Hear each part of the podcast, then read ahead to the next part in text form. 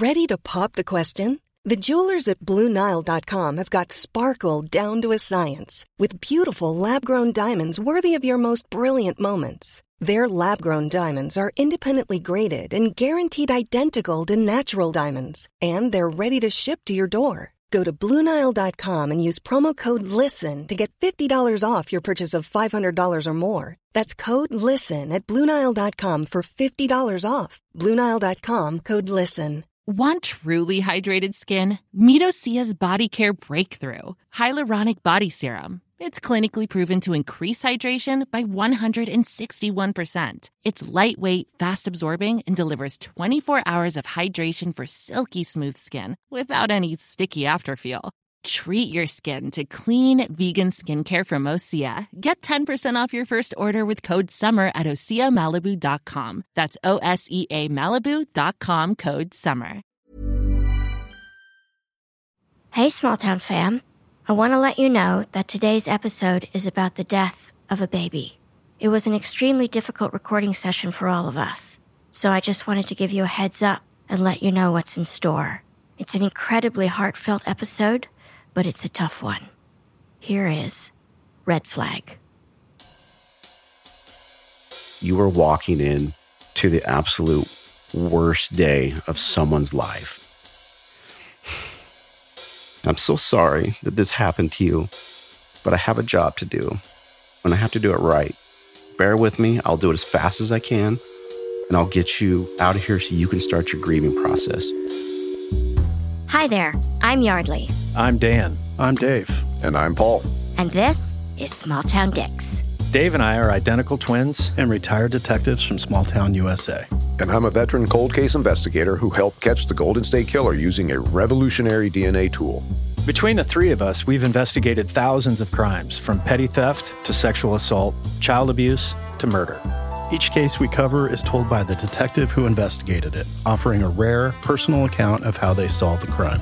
Names, places, and certain details have been changed to protect the privacy of victims and their families. And although we're aware that some of our listeners may be familiar with these cases, we ask you to please join us in continuing to protect the true identities of those involved. Out of respect for what they've been through. Thank, you.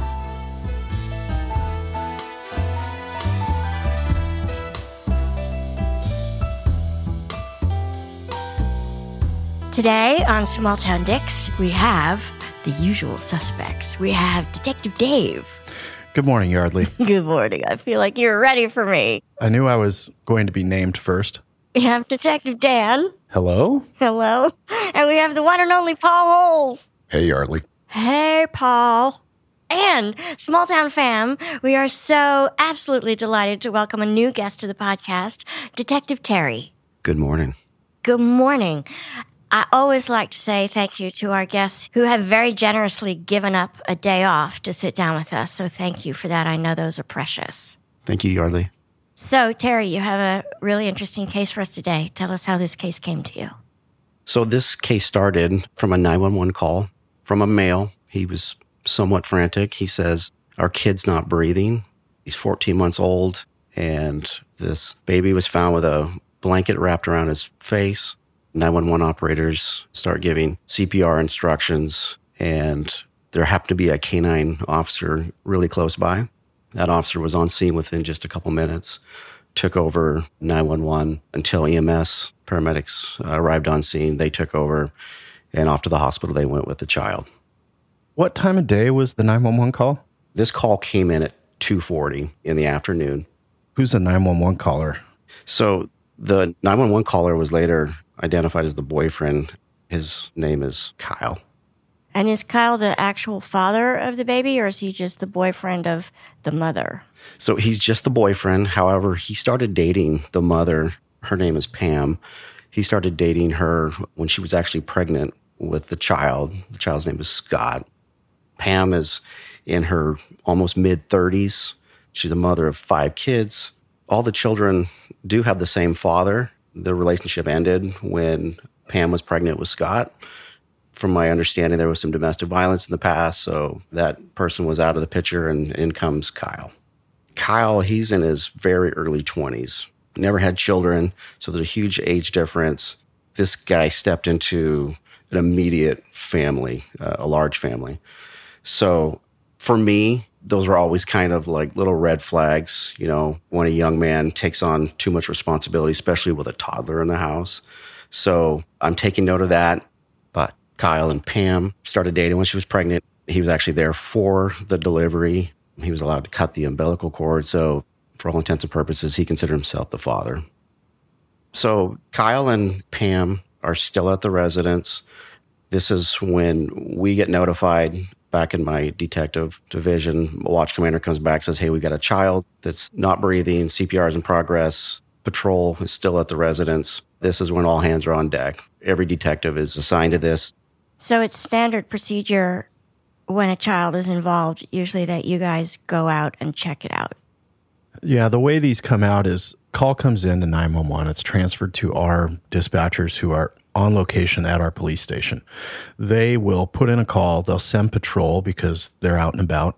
On a case like that, it probably wouldn't take the patrol watch commander reaching the scene to say, Hey, we want detectives. They request detectives. On these, we would get it a lot of time where dispatch comes over the intercom in the building and says, ISB, Investigative Services Bureau, detectives, ISB, contact dispatch. And everyone goes, oh shit, there must be something happening. Someone back in detectives will probably look at the computer, the call screen, and go, uh, we've got a CPR in progress on a baby out at this address. And everyone knows when that intercom hits, it's like, where are we going? Got it. So at the time was uh, Sergeant Dave. Ah, Sergeant Dave. We love Sergeant Dave. He's been on the podcast many times. Yeah. So Sergeant Dave directs myself and my partner, Jamie. We both work child abuse cases, and we go directly to the residence to make contact with Kyle and Pam. When you get to the house, what are your spidey senses telling you? Are you thinking, oh, this is just a, a bedding issue? Or what were your initial impressions? Yes. So typically these type of cases, it's a sleeping issue, whether it's co-sleeping, you know, mom, dad rolls over, smothers the child, or it's a bedding issue. You know, they put a ton of bedding inside of these cribs or, you know, put them next to a mattress and the child rolls over and gets smothered. So initially, I took Pam at her word that she found Scott with the bedding around his face. So I'm thinking, is it a bedding issue? So it's just myself and my partner Jamie are at the house. There's a detective at the hospital. Medical staff is still working on Scott. We get in there at the house. There's Kyle, there's Pam, they're still present. They appear upset, acting, I guess, somewhat appropriate. They're not super frantic. They're not they're not as upset as I've seen other parents in these type of calls. And unfortunately, I've been to several of these scenarios. And Terry, you've got kids. Yeah, and that's the way I look at it. I'm like, if this was my child, how would I feel? This was one of my worst nightmares as especially as a young father. I was a I mean, I was a teen father with my oldest daughter and you know, my constant worry was, you know, waking up in the middle of the night, checking, making sure this this little girl's, you know, breathing, and the thought of losing them would just be absolutely devastating. But you know, in my experience, people handle trauma different, so it could just be that maybe they just handle trauma differently.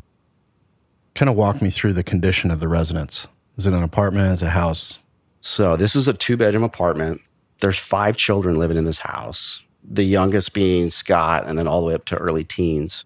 The house is filthy dirty. There's dirty dishes. There's a cat box that's overfilling with cat feces. It smells. There's two bedrooms that appear to be where the children sleep. So Kyle and Pam sleep on a mattress in the living room. The five children sleep in the two bedrooms. And I was a little, something wasn't right with Kyle. The boyfriend had a bad feeling in my gut about him. I know when CPR is in progress that it's bad. In fact, I've never seen once CPR started where the child was brought back. Usually the child's actually been dead for quite some time. It's first responders don't want to give up. They get there, they start the CPR. Nobody wants to say, this young life is over. Take it to the hospital, get to the hospital. It's the same thing. I, have been in these emergency rooms while, you know, in my guts, I know I know that child's been down for a long time. I know that child's not coming back, but that medical staff, you know, this is tough, guys. But um, You know, God bless our first responders, our medical staff. They just don't want to give up. And I see it on them every time. Even, you know, they, they see trauma, they see terrible things, but when it's a small child, you know, it's not uncommon. These nurses, they're crying, they're visibly upset. They need to just step away and just take take a moment. It's tough. So for this case, I gotta expect it's the worst. In my mind, it's a homicide until proven otherwise.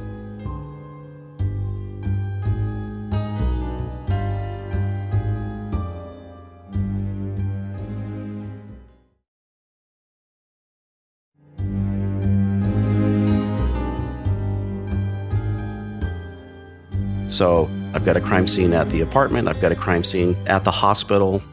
So, Terry, you've got detectives at the hospital. Are they giving you regular updates on whether or not they've been able to resuscitate Scott?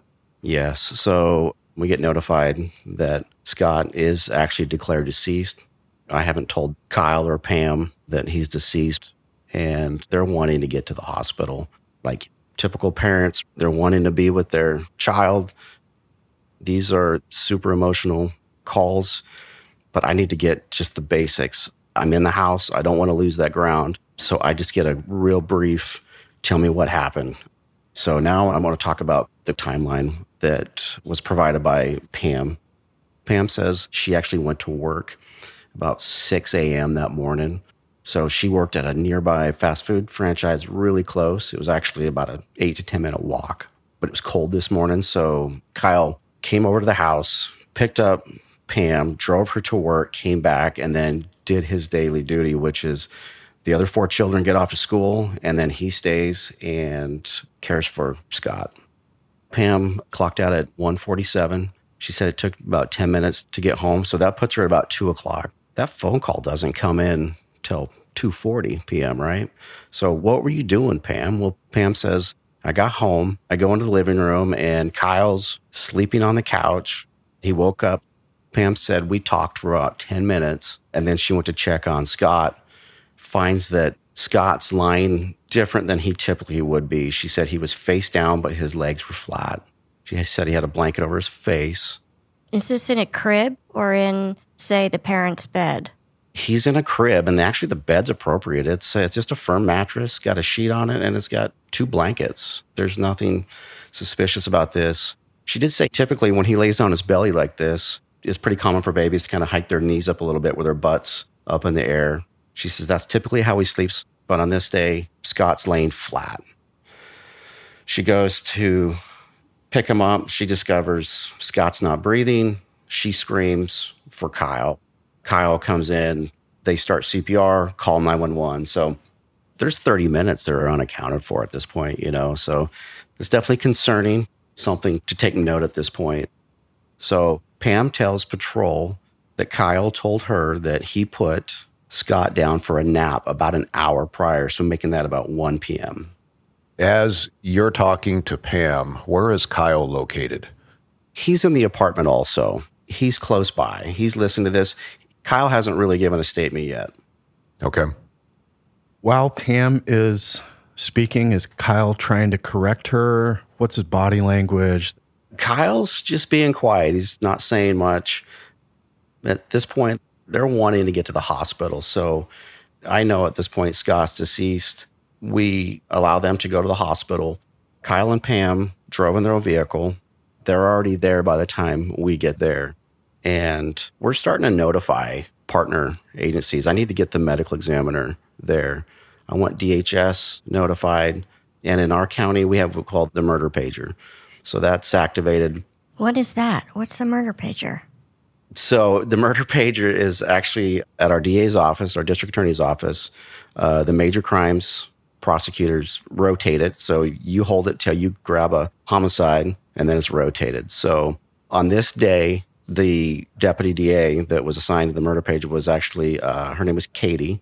She's known to me um, at this point. Um, How do you know her? so it's it's kind of interesting. So um, Katie actually sat on my interview panel when I was testing for my detective position, taking Dave's spot, actually.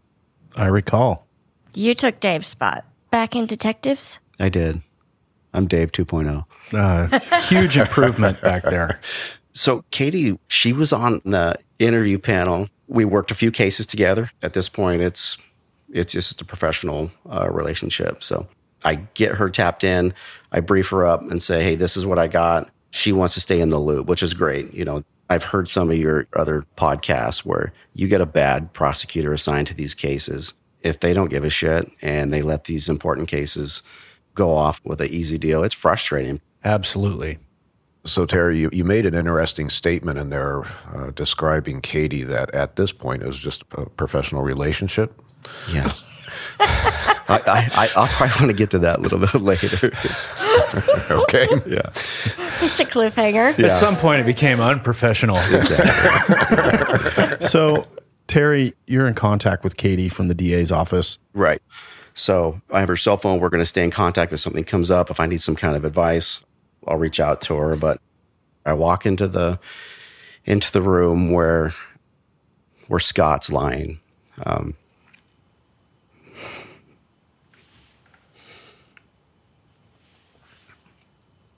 my first thought is, uh, I was like, this this kid's big. You know, when I when I heard um, the blanket wrapped over his face, I'm thinking, you know, that's like an infant. I'm in my mind, and if that caused a death, it's an infant.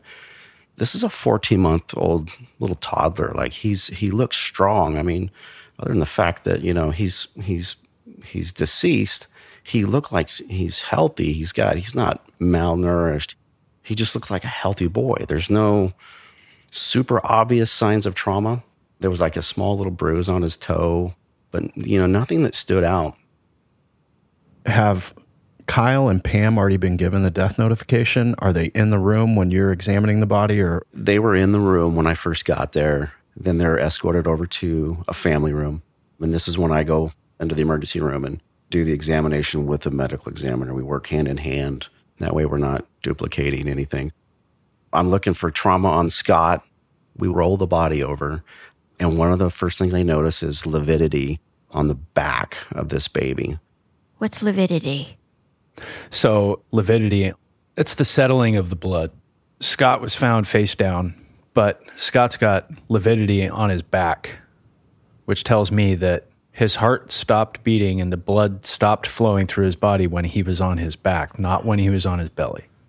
One of the things that I'd be asking is was the lividity fixed?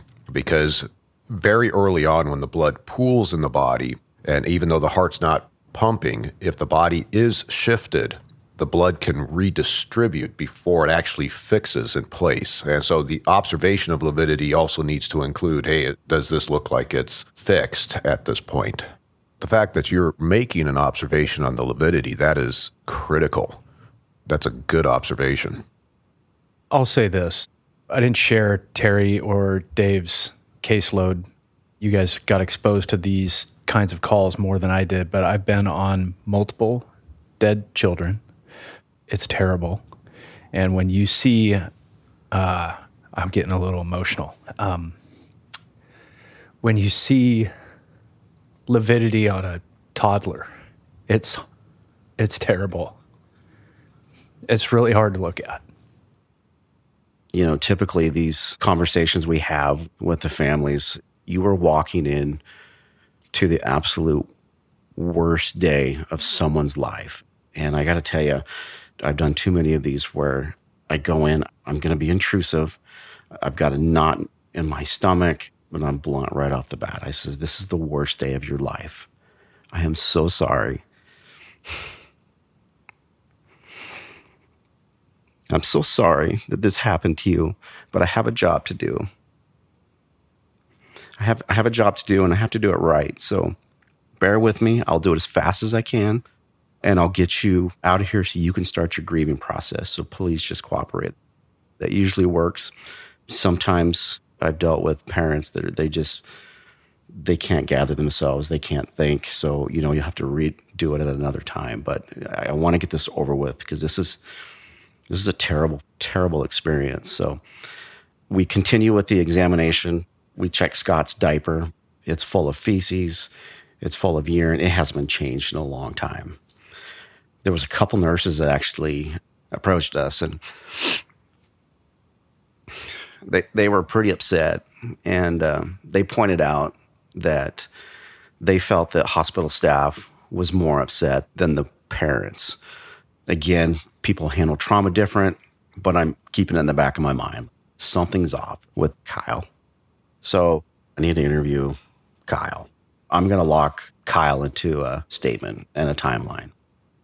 Kyle said, after taking Pam to work, Kyle returns back to the apartment. He gets the remaining four children off to school. They leave.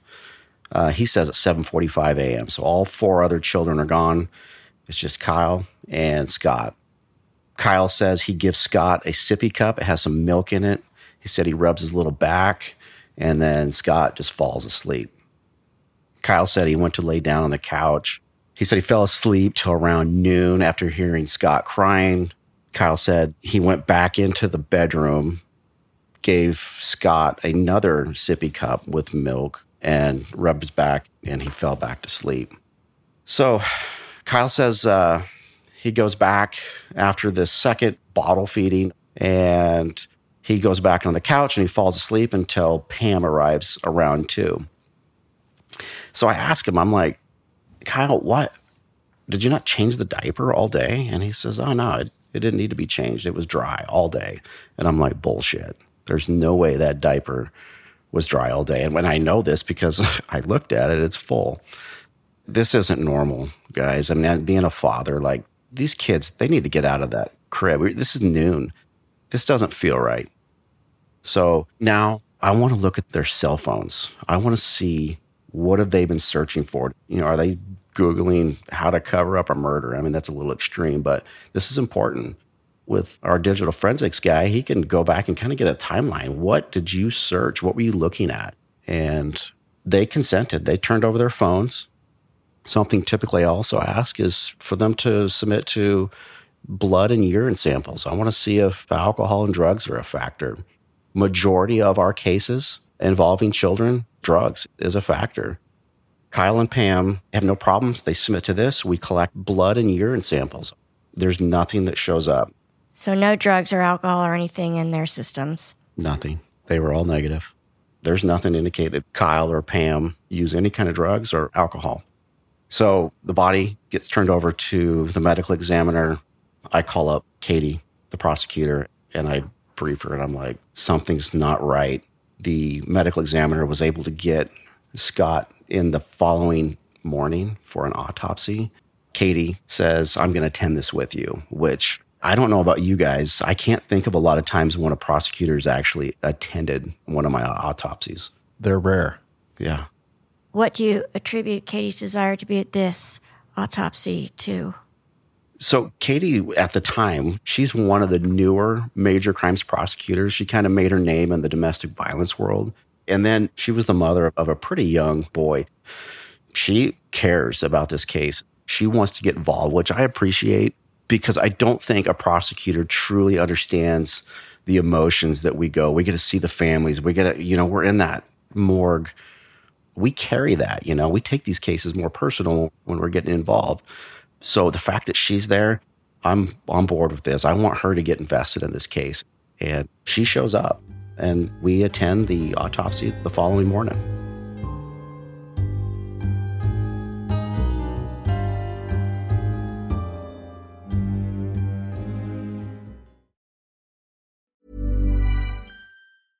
Hey, I'm Ryan Reynolds. Recently, I asked Mint Mobile's legal team if big wireless companies are allowed to raise prices due to inflation. They said yes. And then when I asked if raising prices technically violates those onerous two year contracts, they said, What the f are you talking about, you insane Hollywood ass?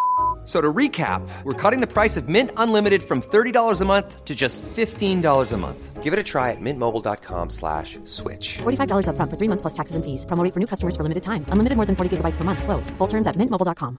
There's never been a faster or easier way to start your weight loss journey than with PlushCare. PlushCare accepts most insurance plans and gives you online access to board-certified physicians who can prescribe FDA-approved weight loss medications like Wegovy and Zepbound for those who qualify. Take charge of your health and speak with a board-certified physician about a weight loss plan that's right for you. Get started today at plushcare.com slash weight loss. That's plushcare.com slash weight loss. plushcare.com slash weight loss. Hey folks, Detective Dave here. Let me tell you about SimpliSafe, the home security system that I trust to keep my family safe. I depend on SimpliSafe to provide me and my loved ones with 360 degree coverage of my property and valuables. I love the variety of monitoring sensors available with SimpliSafe Home Security. You get a glass break sensor, which in my experience is one of the most effective tools of detecting a break in. In addition, SimpliSafe offers motion sensors, entry sensors, sirens, and flood and fire detection. With SimpliSafe Home Security, I have the flexibility to use keypads at multiple entries at my house. This option is especially important to me and my family. I can provide access to people I trust and limit having multiple keys outside of my control, all at the push of a button via the SimpliSafe app. It comes with a variety of cameras for indoors and outdoors. And best of all, SimpliSafe is backed by 24 7 professional monitoring for less than $1 a day. It gives me peace of mind knowing I can leave the house, I can leave town, I can even leave the country, and I know my home is simply safe. The mobile app integration makes it so easy to make sure everything's in place in real time. I check it every day when I'm away from home. SimpliSafe is the best. US News and World Report named SimpliSafe Best Home Security Systems 2024. And Newsweek ranked it Best Customer Service in Home Security. With SimpliSafe, there are no contracts. And if you're not happy with the service or the product, they have a 60 day money back guarantee. SimpliSafe has given me and many of our listeners real peace of mind. We want you to have it too. Right now, get 20% off any new SimpliSafe system with Fast Protect monitoring at simplisafe.com slash smalltown. That's simplisafe.com slash smalltown. There's no safe like SimpliSafe.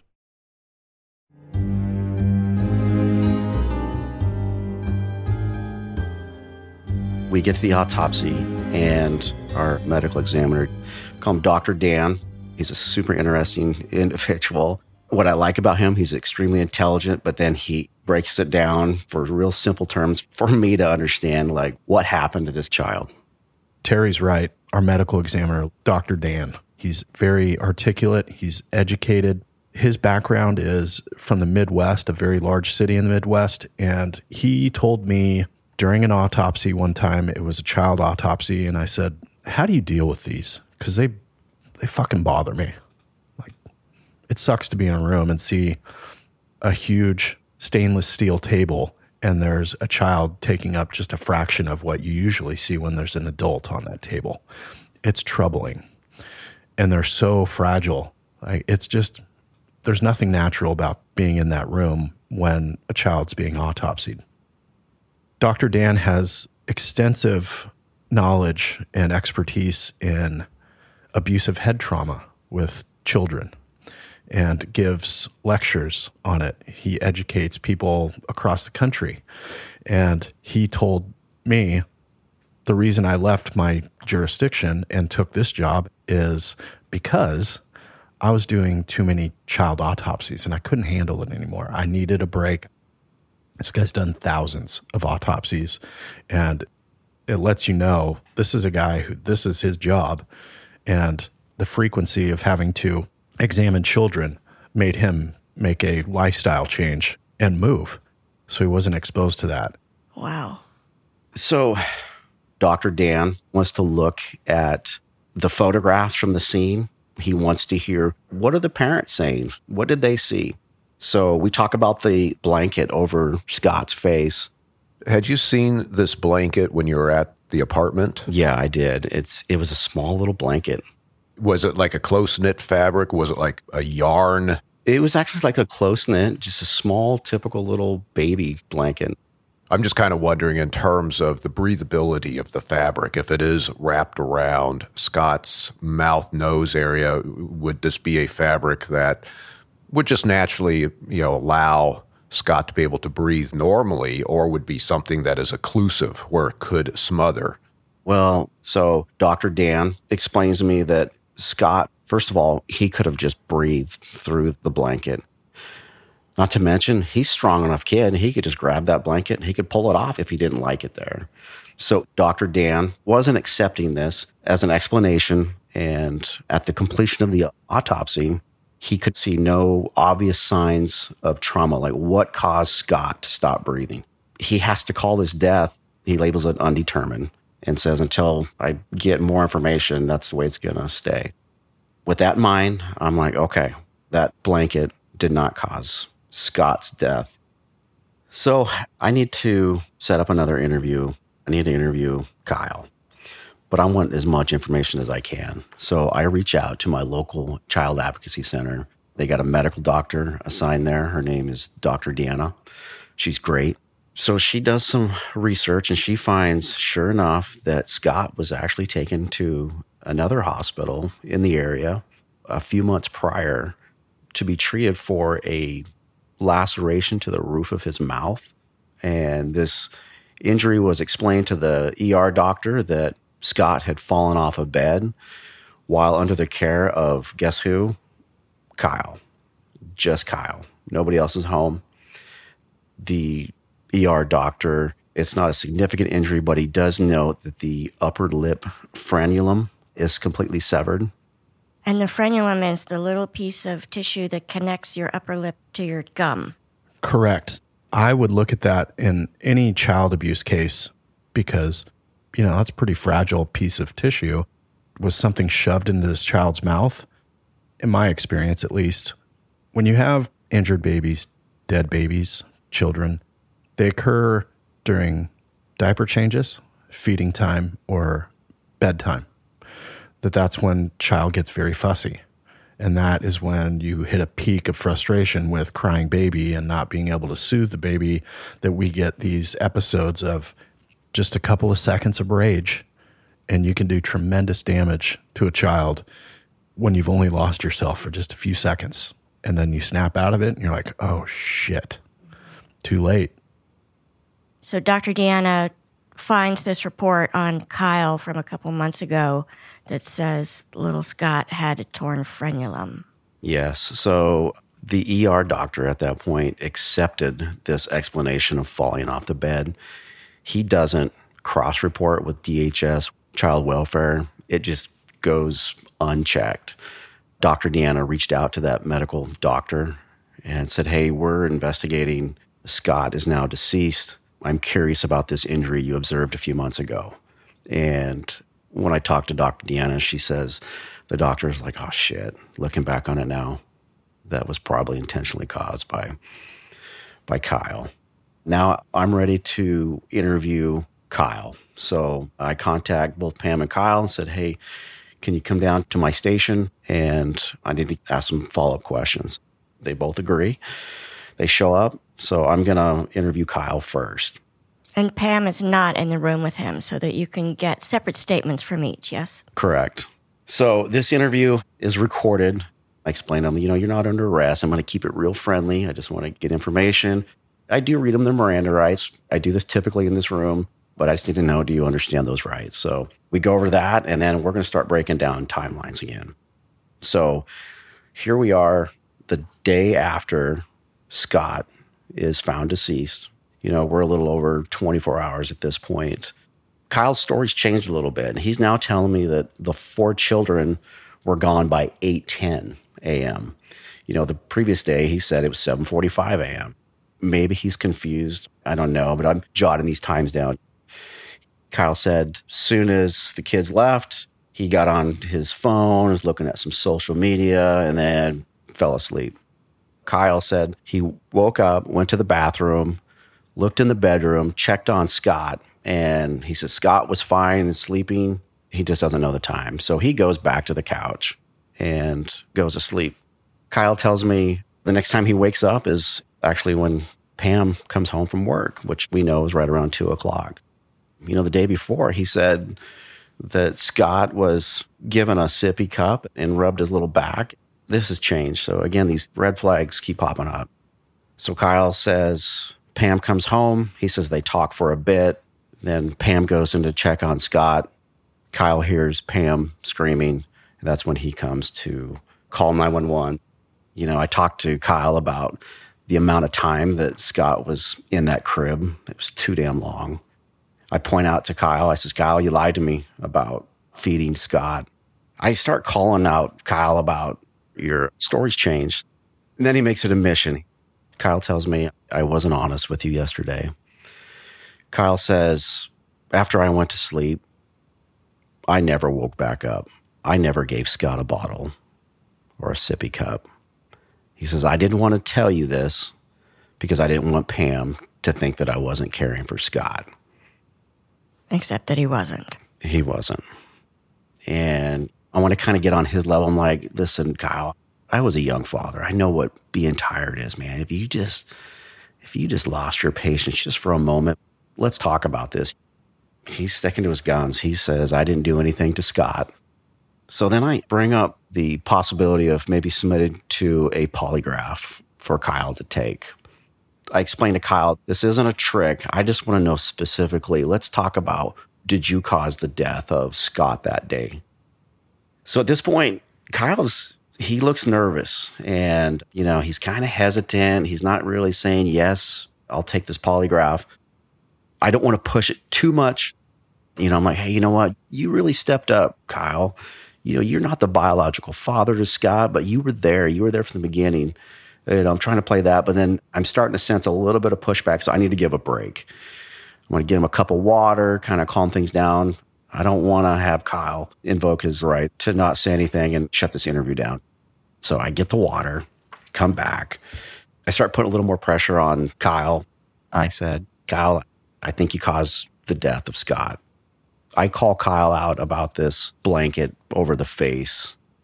At this point, Kyle says, Is this the point I should ask for a lawyer? And I'm like, fuck. So before we can go any further, I need to clarify. Are you willing to talk to me, Kyle? Right. Well, he truly didn't invoke. He just questioned whether or not he should consider getting an attorney. Correct. These quasi invocations happen all the time.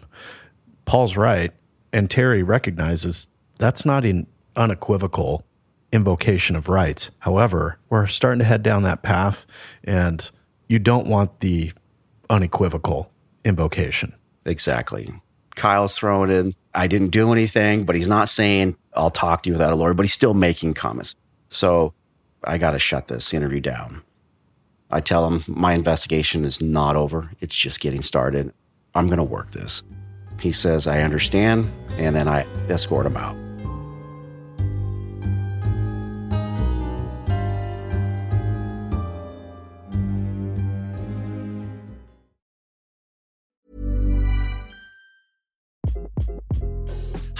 This is Craig Robinson from Ways to Win, and support for this podcast comes from Invesco QQQ, the official ETF of the NCAA. The future isn't scary, not realizing its potential, however, could be. Just like on the recruiting trail, I've seen potential come in many forms as a coach. Learn more at Invesco.com slash QQQ. Let's rethink possibility. Invesco Distributors, Inc.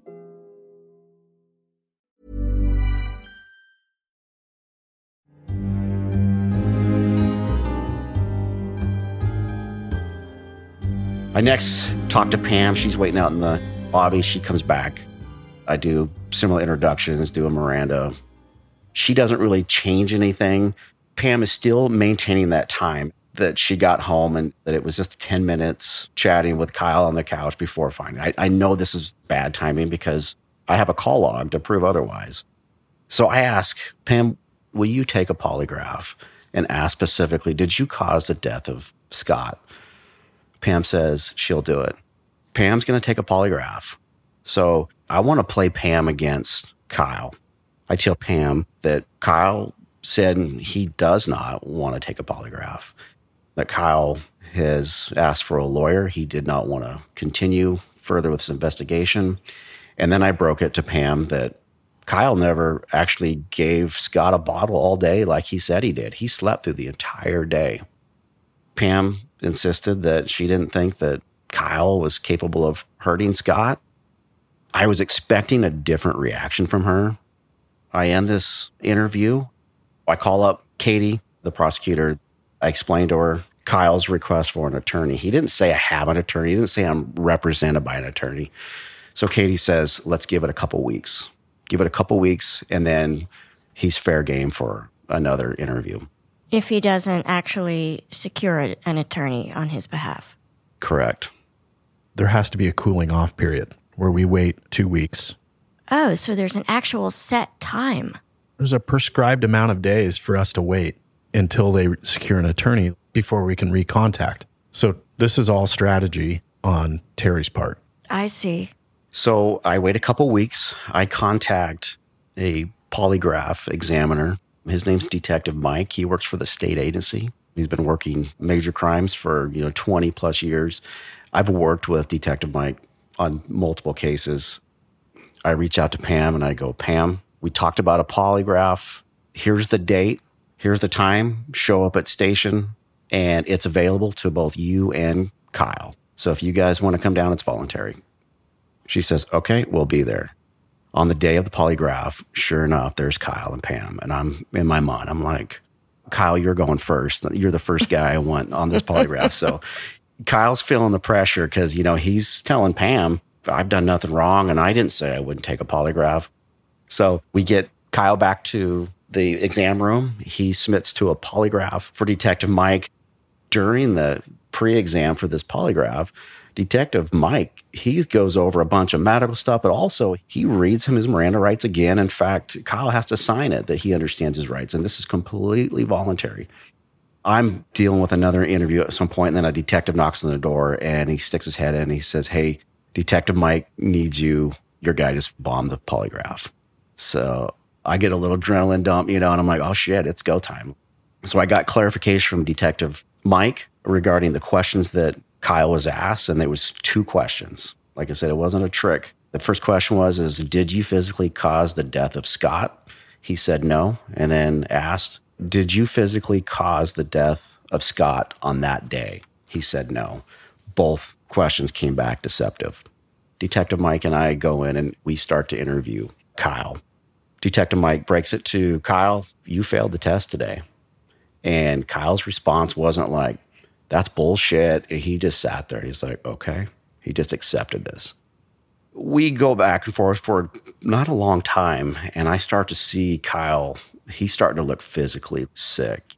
Kyle starts talking about, well, Scott woke up crying. Scott was fussing. So I went into the bedroom to lay Scott down.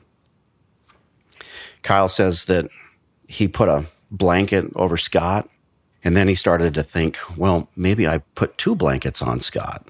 This could have potentially caused the death. And I'm like, no, two blankets did not cause Scott to stop breathing. Detective Mike starts kind of pumping Kyle's ego up and he says, Kyle, good guys, they make mistakes. I see Kyle, he's getting more ill. He voices like, I'm having a hard time breathing. He starts to cry a little bit. Snot's coming out of his nose this emotion's coming out on him. And I'm starting to feel like, oh shit, he's getting ready to talk. Kyle says, okay, maybe I laid Scott down and maybe I wasn't so gentle about it. Kyle said, I didn't want to deal with the crying. Kyle said that Scott was lying on his back. He covered his entire body with a blanket to include his face.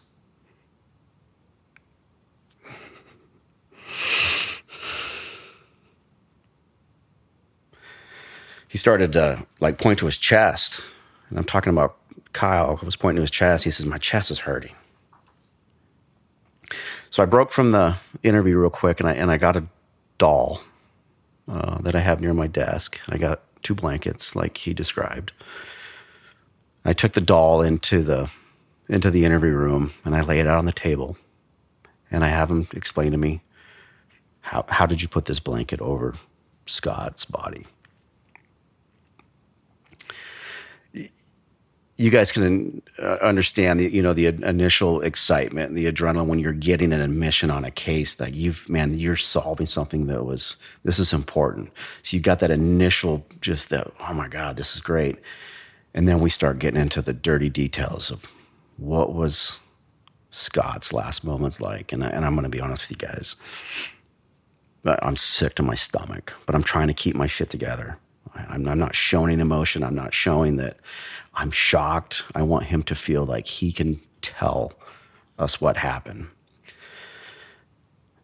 Kyle shows us with a doll how he held this blanket over Scott's face and Scott's little body was wiggling as he was trying to fight off Kyle's hands around his face. And then he went quiet. Kyle would go back and say, but he was breathing. And I was, at some point, I'm like, Kyle, he wasn't breathing. He wasn't breathing. You, you stopped the crying when you smothered him. Kyle says this smothering incident happened soon after the other children went to school. So we know between 7:45 and 8 a.m. This would put Scott deceased, you know, somewhere 8:30. So by 2:40 p.m., Scott is long gone. I take a break and I consult with my sergeant, Sergeant Dave. He says, "Bring Pam in, and we're going to let Kyle break the news to Pam that he killed her child." So we bring Pam in. At this point, I've got Katie. She's actually in the briefing room watching this interview.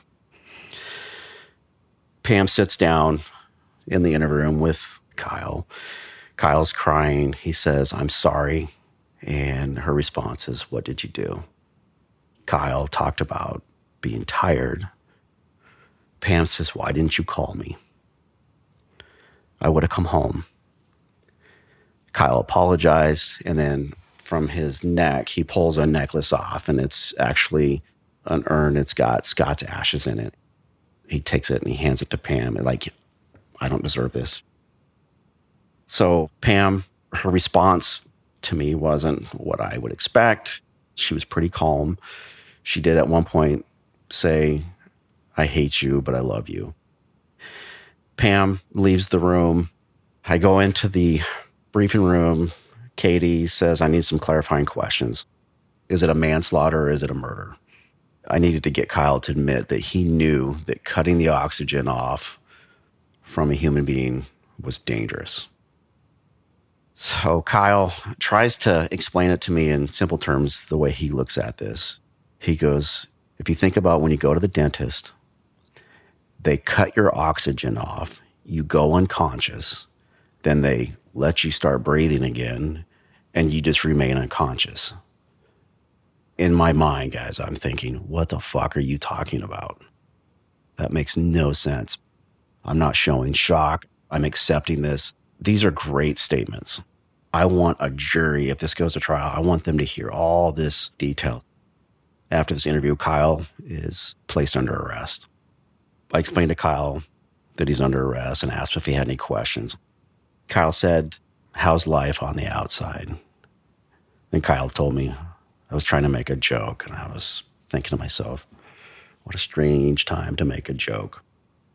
So at that point, the initial decision by Katie is to charge Kyle with manslaughter in the first degree.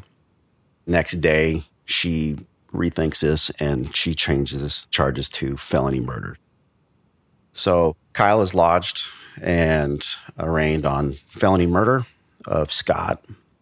About a year into the process, we're getting ready for trial. And these dead baby trials are terrible. They're terrible for everybody involved. Court staff, they don't want to see these pictures of these dead babies. The jury, it's super traumatizing. So we're down to just a few days before trial, and defense reaches out to Katie and says, Hey, we're wanting to make a deal. Here's the offer. In our state, felony murder carries 25 years to life. However, it does not mean life. At 25 years, they're up for uh, review. And in our state, typically they are released at 25 years. Kyle has no criminal history. The offer is manslaughter and assault in the first degree, and they agree to serve 25 years. So Kyle accepts this. Kyle pleads guilty. He's sentenced to 25 years. He's going to get out in 25 years, but he was going to get out in 25 years no matter what. So this saves everybody from going through the trial.